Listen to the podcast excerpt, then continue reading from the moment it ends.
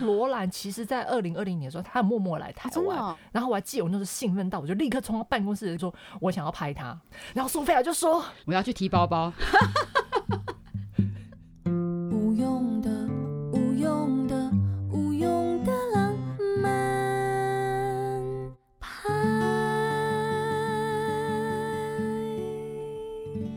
大家好，我是小薰，我是范景。我们今天有一个非常特别的来宾。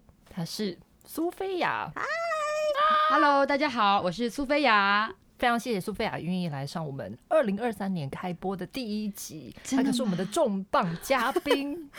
就想说新的一年，我跟小新就在聊说，好像可以换一个新的形态。去年都是我们俩在脸交尾，今年是不是可以有一些不一样的尝试？对，所以那时候我就想说，我今年想要邀请一些我觉得是很浪漫的人，作为我们的浪漫嘉宾。哇，想不到我被归类于浪漫的人，太开心了。那你觉得苏菲亚她浪漫的地方在哪边？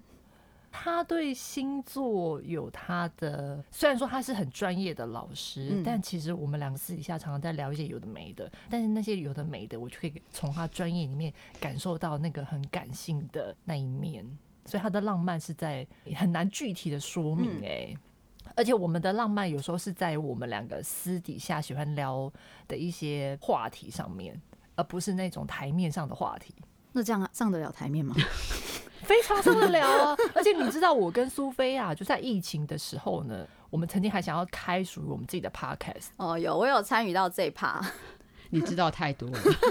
而且那时候呢，我为什么想要开这个 podcast？理由非常简单，就是因为苏菲亚平常都是一个比较专业形象嘛，对。然后她都是在她的不管是粉丝页，或是说还有录影的时候，她都要讲一些真的是很专业的占星的知识。可是其实我们两个私底下，我们俩可以说是小花痴。哎、欸，那那是你的人设吗？所以你在工作上你是故意设定要那样的形象？没有啊，我觉得可能我有荧幕的偶包，就是你知道，我们一看到荧幕就觉得你要进入那个荧幕前的样子。哦、而且我上身是摩羯，我就觉得很讨厌这个上身摩羯的感觉。就是我觉得一旦我要做一个很认真的事，我就会进入那个摩羯老师的样子。但是其实我还蛮喜欢，呃，我白羊座的那一面，可是很有趣哦。就是我发现，我只要表现出我比较多白羊座那一面，嗯、会有粉丝或者是群众会私信我说，他觉得我有点夸张。然后我觉得，Oh my God，原来我的人设已经这么的明显 啊，不能让他们太惊讶。但是不知道哎，我的感觉，你觉得呢？我觉得这一集搞不好对你的粉丝来讲是一个冲击，真的吗？跟你不说这个，我们听众都比较年轻，我假设应该不是我的粉丝群。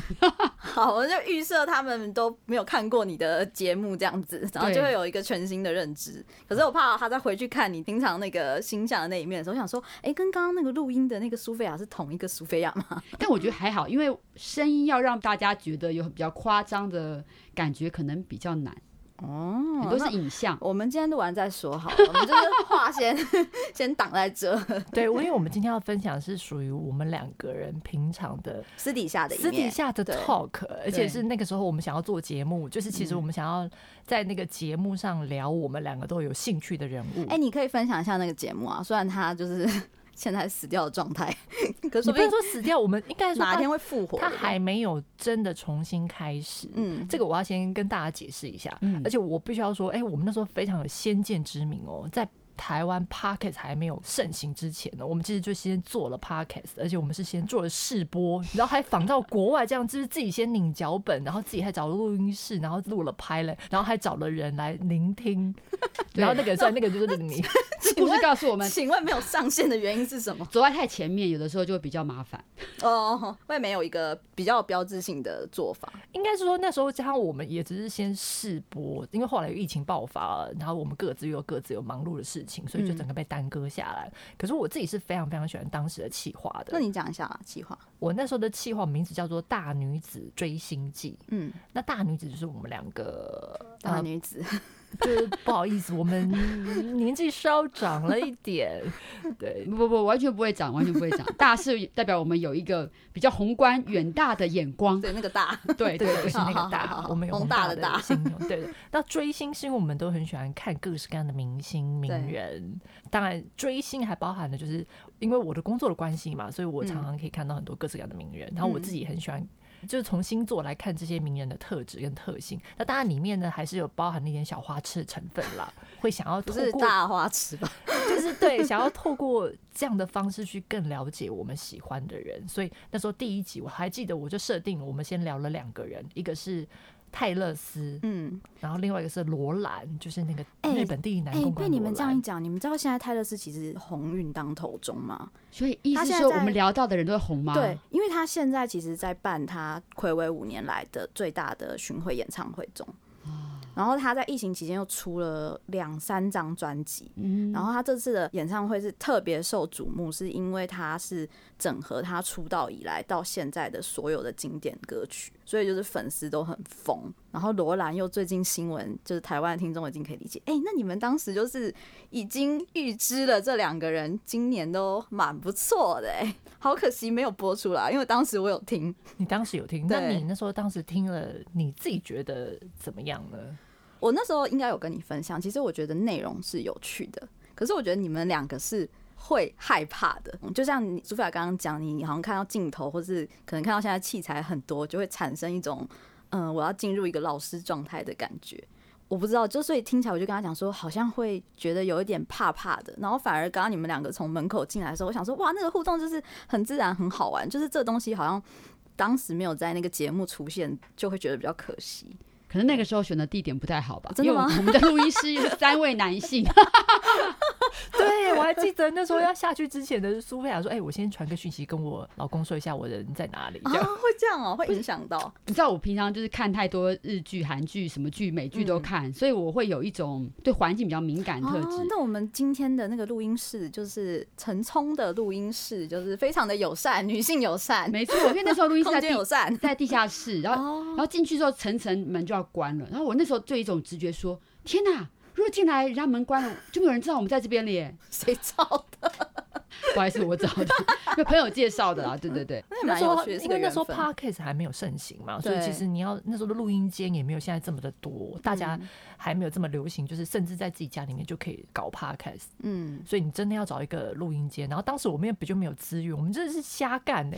我们俩就是一句话就好就做，我们然后就做，我们也没有做任何的 research。哎，说实在，我当时蛮佩服你们的，因为就是私底下认识的你们是真的很忙，就是很难想象你们还会有热情去搞这件事情。因为我会觉得，可能对我们这种 二字头的人来讲，这些技术或是上线什么的，哎、欸，这样不要这个表情好不好？我翻白眼哦，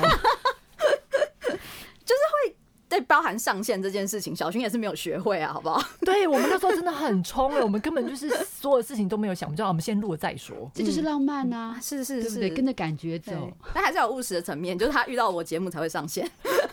哎、欸，我还记得我那时候想完的节目名称，我还请范景，我本来想要请他画我们的节目的 logo，、哦对，啊、对，真的，真的很认真哦，我也很认真啊，有有，我觉得你们就是态度都很棒，这样可能就真的太忙了，就没有办法让这个节目上线。不然我觉得之后有机会的话，我们就可以重现一下那时候的，再结合一下最近的时事。不会，我们现在重启人生了，今天就是重启。OK，对，今天就是重启人生。我昨天在家里一直在追重启人生日剧，重启人生，所以我们就好好重启一个新的开始吧。嗯，那我们今天就从罗兰开始重启吗？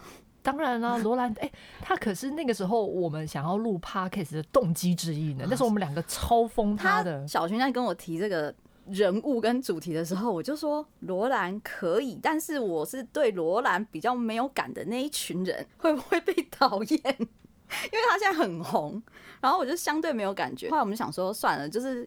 我就来听两位，就是为什么会这么喜欢罗兰，然后也让两位了解一下为什么我对罗兰没有感觉。但说不定你们讲完，我也会对罗兰有一些不一样的心得。那我们要先倒带一下。好，二零二零年的时候呢，那时候罗兰其实还没有像现在这么红，在台湾啦，嗯，可是他在日本已经非常的爆红了，因为他那时候还出了一本书，叫做《我以及我以外的男人》。然后他的登场就像漫画式的那种男主角登场的一个金发的男生，然后白皙又整形过的脸，可是他非常非常的自信，对于他的身份，他是一个男公关的身份。所以我先说，我那时候被这个人吸引，是我会觉得天哪，这个世界上怎么会有脸皮这么厚的人？就是他其实说真的，他不是一个。对我来讲，他不是我喜欢的男生的类型。嗯嗯、可是他的言行举止让我觉得很有 inspire。让我觉得说，天哪，他可以这样活着，那我是不是也应该要脸皮再厚一点？就是他这样都可以活了，你有什么好不能好好活？而且他重点是他活得非常的自在跟自信，对，这一点真的是蛮令人佩服。所以那时候我还记得，我们那时候聊，我跟苏菲亚做的那个题目，我列的企划的内容就在聊说，怎么跟罗兰学自信。哎，你觉得我有没有先见之明？罗兰最近推出了新的课程，就教大家怎么自信。所以我们要教听众朋友记记得想做就赶快做，不然的话就会错过。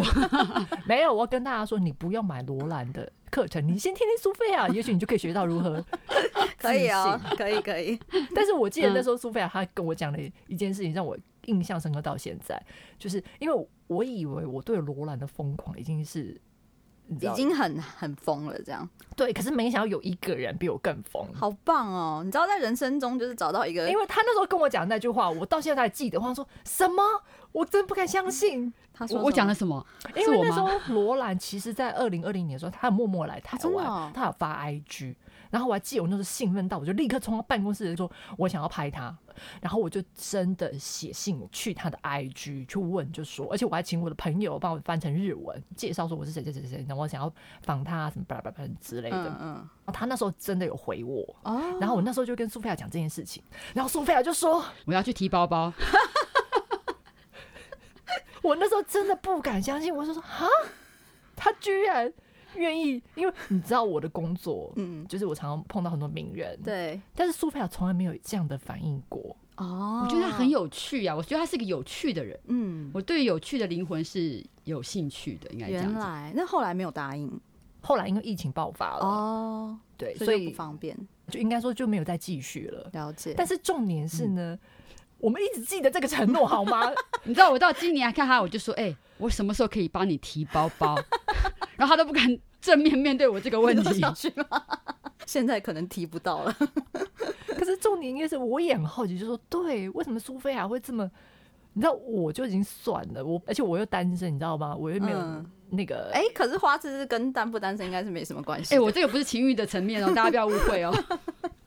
这个我没有讨论过，就是说呢，我其实不会想要跟罗兰谈恋爱，可是我确实觉得这个人他身上有很多让我很有启发性的东西。像是什么？就像刚刚说的、啊，就是这个自信心、自信，嗯，然后还有态度。我觉得他们其实蛮接受，不管就是他一定有他自己的人设嘛，而且他的人设非常非常成功，嗯。那先不管他真实的样子是不是真的这个样子，可是至少他接受了他的人设，而且他把他活出来了。我觉得这件事情是非常非常难的，因为我们可能在人前人后都有一个我们自己的人设，可是就算是我们人前的人设，我们都还不见得可以活得这么的淋漓尽致。那我觉得他有把淋漓尽致这个特质活出来，就是活到就是有时候我听到他讲的话，很想帮他拍手，可是有时候很想要打他。你就觉得说他怎么可以这么厉害？他可以完全掌握住你的情绪上的 emotion 的反应。会不会是跟他工作有关系？因为公关其实接触蛮多人的。嗯。我这一集我那时候就特别问苏菲亚说：“请问一下，我们怎么跟罗兰学习自信呢？”你还记得讲吗？我已经忘了耶。有，我记得那时候，而且那时候讲的超好。真的吗？完蛋了，我都我已经失忆。哎，导播，我们录一下那段出来。我记得罗兰，你有讲过他是狮子座。其实我觉得他就是活出一个很狮子座的样子，因为他的太阳、金星、水星都在狮子座。那我觉得狮子座它本身就是一个王者的星座，所以狮子座其实非常擅长几件事。第一个就是如何展现自己是跟大家与众不同的，嗯，然后吸引大家的注意力。第二个呢，狮子座它其实是要维持大家的信心，对他的信心。所以我很喜欢看他的原因，不是因为我。着迷他，我是喜欢看他的那个演技哦。他如何透过演这个角色，对他如何透过有形无形的包装，然后再透过各种事情去把他的气势创造出来，让大家觉得他就是夜王。对，他就是夜王。其实我相信很多事情并不是一开始是这样，可是他有去创造。嗯。而且你知道，有些时候是这样的，信心这种事情是你要不断的告诉自己这件事情。我们绝大多数人都会。半途而废，或是不敢讲。可是他也许一开始也没有那么棒，他可能一直在告诉我说：“我是最棒的，我是最棒的，我一定要最好。”然后你就发现他做到这件事情，这也很像催眠呢、欸。其实是、嗯、是，用语言去显化自己的状态，是一定要。要再就是说，你如果让自己看起来跟别人不一样，除了这些有形的东西以外，我觉得内在的那个信心很重要。就是那个信心不是我有多棒，而是我要不要做到这件事情。我觉得，因为他可能以前是足球员哦，所以我觉得运动员有一个很重要的特质，就是他们其实很有毅力，然后战斗力。嗯、因为我们也看过他的书，就是看到他从一般人啊、呃，从无法进入足球的这个职业里面，他就去上大学，第一天觉得不 OK，就进入了现在的行业。其实我觉得他有一个特色，是他很了解他自己。因为听说他以前在足球队里面，他就是一个搞笑之王，就你知道，男生嘛，一堆人，然后除了踢足球以外。他们平常在私下活动或是更衣室，他就是会讲笑话让大家注意的人，所以我想他应该有发现自己是有一种表演上的特质，对娱乐大家特的特色。等到他去念大学的时候，他可能发现他不是不能走那条路，而是他走那条路他就平凡了。哦，他想要不平凡，所以我们如何让自己不平凡呢？通常只有两种事可以做，一个就是你要比别人好，这是一种；另外一个就是你要走一条不同的路，对，就是要不然你就要比别人怪。要么就是极致怪，要么就是极致优秀。只是这个时代就是这样。就你如果要照一般的游戏规则玩，你就要超级的优秀。当然，可能有些比较尔虞我诈，就要让别人很失败，那就是一种呃宫廷剧的演法。可是我觉得他想做到不一样的是，他要走一条不一样的路。那这个路为什么可以选？第一个他有兴趣，第二个很重要就是，我不知道你有没有听过，就是有一种战争的对弈法，就是说，如果今天我们有最好、最终、最差的。的三个兵啊，你要怎么样去打赢这个战？你说好，然后中等，中等，对，然后最下，最下，OK OK，好。那如果三战两胜的话呢？那就是要用下士对上士，嗯，用下士对上士，对，就是用你自己最差的去对对方最强的，嗯，然后这样子你另外两个就可以把对方打败，因为你，就是你的成功的几率才会，也就是说，你的你本来条件可能在游戏的这个领域里，你本来只能当中等。可你这个能力到别的场域里，他可能是顶顶标，就真的您做鸡头不做马尾。是是是，我觉得他让我很想要去了解的是，他怎么用这些特质，在他决定的那个场域里面当王。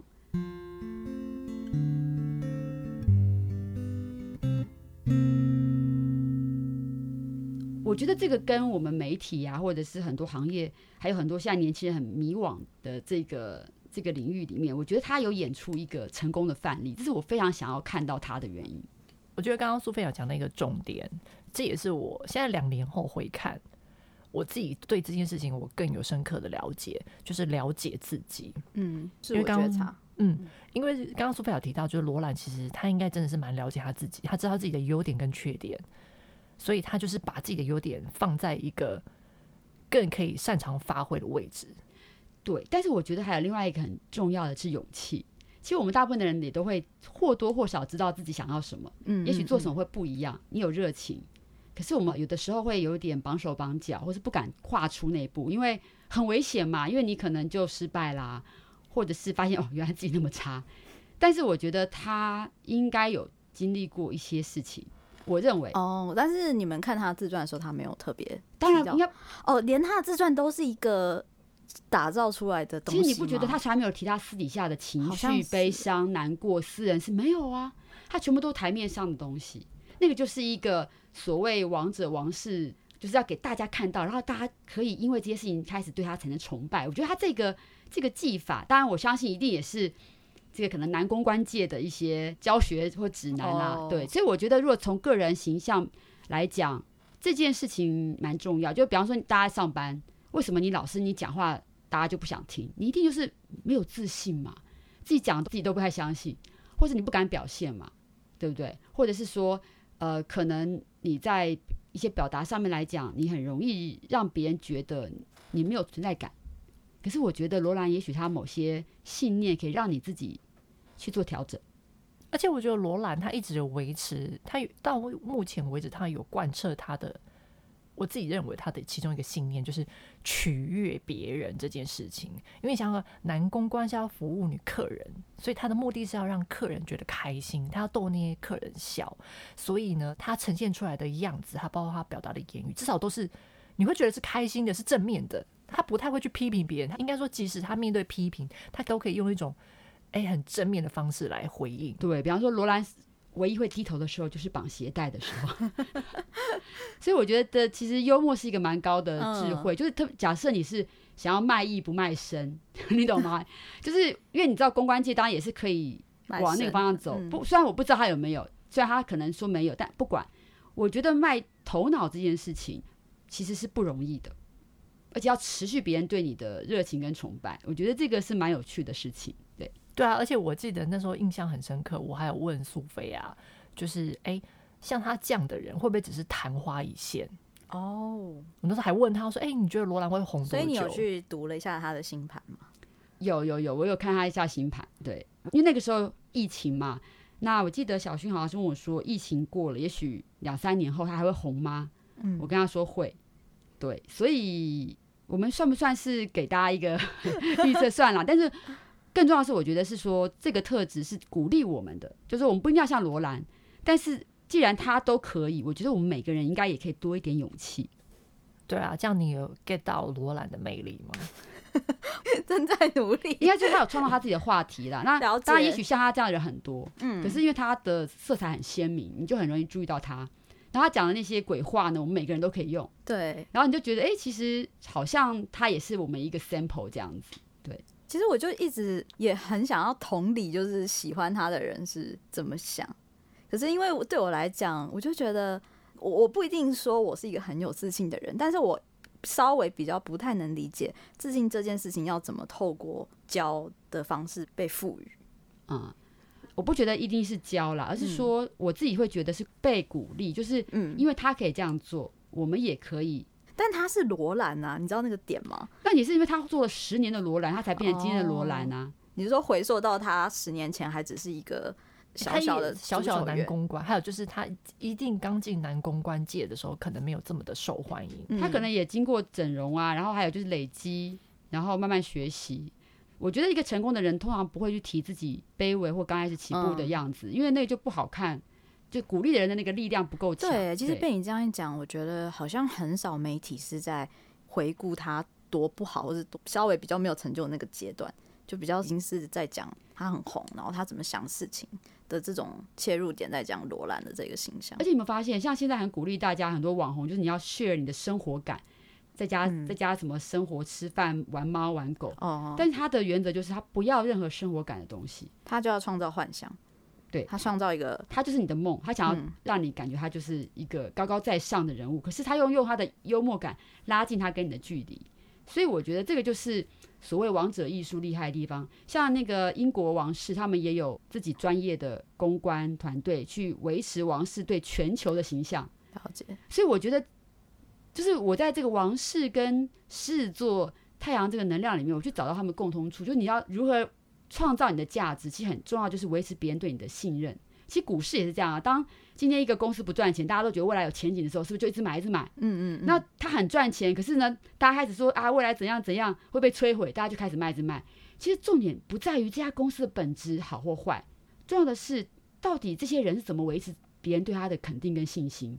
他有创造一个梦，创造一个想象空间。其实你就想哦，嗯、会去男公关店消费的女性，她们其实想要获得的，其实也就是一个幸福感跟梦幻感。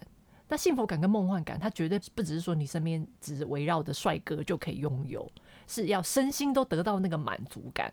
所以很多公关店的牛郎，他们其实其实最帅的公关，应该说收入最高的男女公关，都不是长得最美最好看的，可是他们是最懂的，就是他可以透过言语，或是透过一些小动作，很贴心，然后服务你，创造出让你觉得我在这个场域是独一无二的那个幸福感。所以我觉得罗兰是有把这个在南宫关店的技巧，他应该说他整个放大，嗯、他 maybe 他想象是他现在要服务全世界的女性哦，他把粉丝当成他的客人。其实你不喜欢很正常啊，因为我觉得要当一个成功的人，一定会有很多人不喜欢他。对，但我也不是不喜欢，就是相对提到这个角色的时候，共鸣没有那么剧烈，这样子。OK，、嗯、但是会是佩服的，因为我做不到。那你身边的人有人喜欢他吗？好像有，但是因为由于我没有二字头的，有有啦，或者一字头的朋友，一字头可能是喜欢更年轻的吧，真的。但是你们在讲罗兰时候，我其实想到另一个人，嗯、就是那个 Paris。Oh, OK，就是哪一个 Paris？Paris Hilton。哎、哦，好像我忘记。你为什么提一个这么古早的年代人物？可是，是你要不要提一个年轻的？也显也显示跟我们的不同。可是我会想到她，可能是因为她也是女生，uh -huh. 然后我是对女生会比较有感觉。然后她也是蛮像的，就是、嗯、其实她私底下也不是我们看到那种白金女的形象，傻白甜。对对对，但是她也是刻意透过一些嗯，可能真人秀去打造这个形象，因为她的傻白甜其实让她创造很多的名利。然后她利用这个形象，也不是利用，就是她是一个很聪明的人，就可能跟罗兰一样，嗯，然后用这个方式去经营他的品牌，或者他自己会想一些 slogan，就会觉得哦，这个东西，他就会发明一个专有名词，然后他就会不断的一直讲那个专有名词，然后甚至去注册这个专有名词，嗯，然后大家就很喜欢。那你身边有人就是很崇拜他或想学习他吗？不会。你这个世代怎么会讲出这个名字呢？我也不晓得哎、欸，就刚好有 get 到、欸。但是 Paris Hilton，我觉得他其实算是第一代的网红吧。对啊，算是，嗯，他算是始祖吧。而且不得不说，我觉得 Paris Hilton 如果真的在回推的时候，你看到他的他的形象也蛮鲜明的、嗯，因为他就是金发，然后就是傻白甜，然后傻白甜真的就是一个。不要再讲了，我们这样明天我们三个都要去染金发。我就觉得模式听起来就超像你们刚刚讲那个罗兰的那个状态。是是、嗯，所以代表这些看似有。一些些共同性的事情里面，这些原则是它是 work，对，它可能有公式在里面，但就是看谁运用的好。没有，应该说，我觉得我们讲很容易，但你敢不敢演？嗯、对对对，就很多人看节目说啊，这个我也会，我也知道我，我嗯，要是我的话，我也可以。可是你不敢演，所以很多事情不在于嗯是不是第一个知道，而是在于你敢不敢做。那罗兰有酸粉吗，就是黑粉酸民这样，一定有的，我相信，因为我很想知道他们骂什么。就是如果不喜欢他的话，哎、欸，我身边目前都是女性喜欢他、欸，哎，哎，我倒是没有想过这一题，男性到底对他的视角是怎么样？对啊，我自己觉得啦，因为他的目标客户应该是女性，对对对，很明显了。那男性应该比较不会去，我觉得你男网友去攻击他，好像第一个比较少，第二个我觉得我自己观察男生的那种，嗯，攻击可能又跟女生的攻击不太一样，但 anyway。我看过他讲过说，有人问他说：“你的学历这么差，反正就是条件那么差，你凭什么这样？”他就回答说：“学校是用来盖的，不是用来念的，因为他真的有，不知道是捐助还是有，有有有，他有捐助那个学校，好像柬埔寨吧？哇，他底气很足哎，他根本就没在怕。没有，其实我觉得那是因为你成功了嘛，你成功就可以这样讲。嗯，对啊，我觉得会很想知道。当他决定做这个选择，然后可能当罗兰还不敢保证自己在未来会成为罗兰的时候，他的那种心路历程，对他不能分享，对他不能分享，因为你分享你就平凡了。哦，有些成功的人，他是想要分享过去的心路历程，告诉你说我可以，你也可以哦。对对对对，那是一种嗯。鼓励、陪伴、共鸣感，教练、人生教练鼓励你的那种那个方向走，也许身心灵 好，或者是那种心理学类可以。可是我觉得他从头到尾就没有要走这条路，他从头到尾就想走偶像路线，因为唯有最好，他才能够吸引到最 top 的客户。因为你想想看，他的出身不怎么样，他的学历不怎么样，那为什么这么多有钱的贵妇，甚至呃 CEO 啊这些上流社会女性要找他？你一定要创造一个王子感。那就要造成不平凡，所以你绝对不能讲任何平凡的事情。对，这个也是很重要。而且他的外貌其实又会让我想到另一个族群，是那个 cosplay 哦，是因为漫画吗？漫画感，就是，例如说那样子的金发，或者是可能五官是有比较强化，有一点。像二次元的那样的整形的方式，嗯，确实啦。但因为罗兰是日本人，我觉得日本人其实还蛮擅长创造这一种二次元二次元的想象。而且日本人他们本来对金发这件事也有另外一种投射，这是有的。是哦，是以前有什么样子的？应该说就是所谓，其实每个国家都会有经历过那种崇洋媚外的时期。哦，但日本也有过，就是他们也会觉得说，哎、欸，外国人的样子比较，你知道。比较高级嘛？我小时候，可我怕讲成我们世代差。我小时候看的有这包袱好不好？我小时候看的小甜甜哦，小甜甜就是一个金发。你看，我小时候看的日本漫画，日本女呃女生的漫画，通常都是画那种金发碧眼的人。哦，真的，嗯，而且都要九头身哦，然后那个眼睛那个瞳孔都要很大。有罗兰眼睛蛮大，对不对？所以我觉得罗兰她有演出。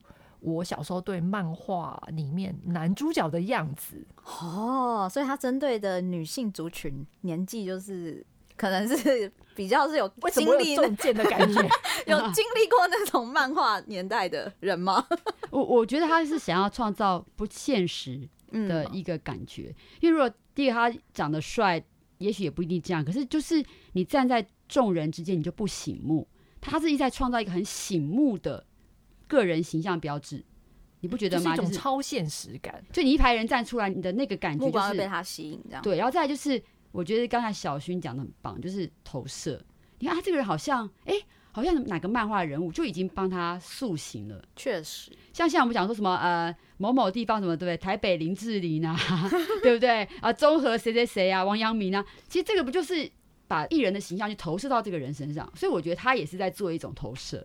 所以如果听众朋友想要让自己有不一样的形象，也可以哦。但你敢不敢？因为搞不好你被他讲说你好像谁谁谁，你就害羞、不好意思、很尴尬。再来就是职业，因为我们一般职业里面，你到办公室上班，你穿的那样可能很怪，对不对？可是他的职业搞不好就是越怪越好啊，对啊。那我有一个简单的方法，关于自信这件事情，这是我那时候在上催眠课程的时候。然后我记得那时候苏菲亚其实就讲到这一点，我那时候觉得讲的很好，现在回想就觉得哇，你根本是先知，你知道吗？没有没有没有，小薰的记忆力好好，我当时讲完之后就 就回神了。宝宝那个档案还在。对，那个时候因为呃，像我上催眠课的时候，老师会讲到说，好，因为我们都会想要有自己理想要成为的样子。但如果你还不确定你自己想要什么样子，那先去搜寻，比如说生活中你的偶像是谁？嗯，比如说你你一定会有想要成为的人的嘛。所以，那你就先以他为目标，然后你可以在家里用最简单的方式，就比如说，哦，你可以把他的照片贴在你身边，或是把他的，呃，我先举例，比如说，假设我我想要成为泰勒斯好了，假设，那我可以常听他的歌，然后或是说去买他喜欢的东西，或什么你想象你可以变成他，然后往那个方向前进。这个过程里面呢，再慢慢的就是找到自己的样子。对，但是你一定要先有一个投射的人，或者说你要先有目标，你想要成为的样子。然后我记得那时候苏菲亚就讲，就是说，呃，因为那一次我们录罗兰也在讲自信这件事情，然后苏菲亚就是说，你可以先 fake it，就是先 until you make it，对，fake it until you make it，这这蛮好，因为它提供一个比较视觉化的想象，让你不会这么扑朔迷离。你对于你想要成为样子有点，其实这跟艺术家一样，艺术家叫临摹嘛，就要先学模仿，先模仿大师的画。模仿久了之后，你会开始觉得，哎，这个线条其实我如果这样移动，这样粗一点，这个颜色也不错啊，就会慢慢走出一个自己的路。对，所以我觉得是，因为我觉得这方法蛮受用的。我个人，麻烦大家请小额捐款。我们今天已经把罗兰的秘密都告诉大家了。你说捐款让我们可以去采访吗？他想去提包包了。对对对，提包包一直没成功。然后那时候我记得还聊到一题，我后来想一下，我觉得我的答案应该是 no。就是哪一题啊？那时候我们有聊到，因为那个仿纲是我拧的，所以我都还记得。我昨天还其实有把那个仿纲再拿出来。Oh my god！人真的不能够随便乱说话。仿纲就是我们都有聊到说，会想要跟罗兰谈恋爱吗？哦，会吗？苏菲亚不会，我想跟他做朋友。小薰我也不会，因为我觉得罗兰他是我一定不会啊，我就没有再喜欢他了嘛。因为我觉得罗兰最爱的人他自己啊，他是一个超级自恋的人哎、欸，说不定他就是没有办法进入婚姻什么的。所以你要跟他恋爱的目的是什么？我觉得要很清楚，就是你想要什么。嗯、你想要一个帅的男人在旁边，那有很多选择。反正你付他钱就可以有恋爱感觉。哦、uh, no no no，可能他也有一个层层次，比方说你要什么样的 VIP，哦，有可能对。对啊，我可是我觉得跟啊、哦、这个恋爱起来应该会有很多的麻烦。那再来就是恋爱到底是？你要的是被取悦，还是要激情，还是要有一种相互扶持往下走的感觉？嗯、人生不一样，对对啊，对，对啊。我觉得这种人就是远看就好了，因为他远看已经给大家这么多理想性了。那你等到你在他旁边相处，搞不好会发现啊，破灭。对。对，因为我后来看了一集，就是罗兰有他的 YT 频道，他他的 YouTube，然后他有一集就介绍他的家，然后他的家其实超级简，他是极简主义者，超级极简，他的衣柜里面就有几件衣服，而且都一模一样，因为他就只只穿那个样子，他只穿黑色的衣服。哦，他唯一会替换的东西是那个牙刷，他每天都是用那个急抛式的牙刷。反正这是他的怪癖啊。但他家几乎是一尘不染的。然后我那时候看的那个家，我想说：天哪，这样的人我真的是没有，我觉得他是机器人，我没有办法跟他谈恋爱，因为我觉得恋爱要有生活感，要有浪漫感。但对我来讲，我觉得罗兰应该不是个浪漫的人。他他的浪漫已经奉献在他这个罗兰的角色上，应该是、啊、就是回家只想睡觉，对啊，然后很快速的处理生活一切事情，然后就上班。但是我有一件事，今天我很想问苏菲啊，就是昨天在您访港的时候呢，嗯、对，什么样的考验来吧？因为我们节目是浪漫，嗯，浪漫派嘛。然后我其实一直都很好奇，就是你觉得到底占星师是一个算是一个浪漫的工作吗？不用的。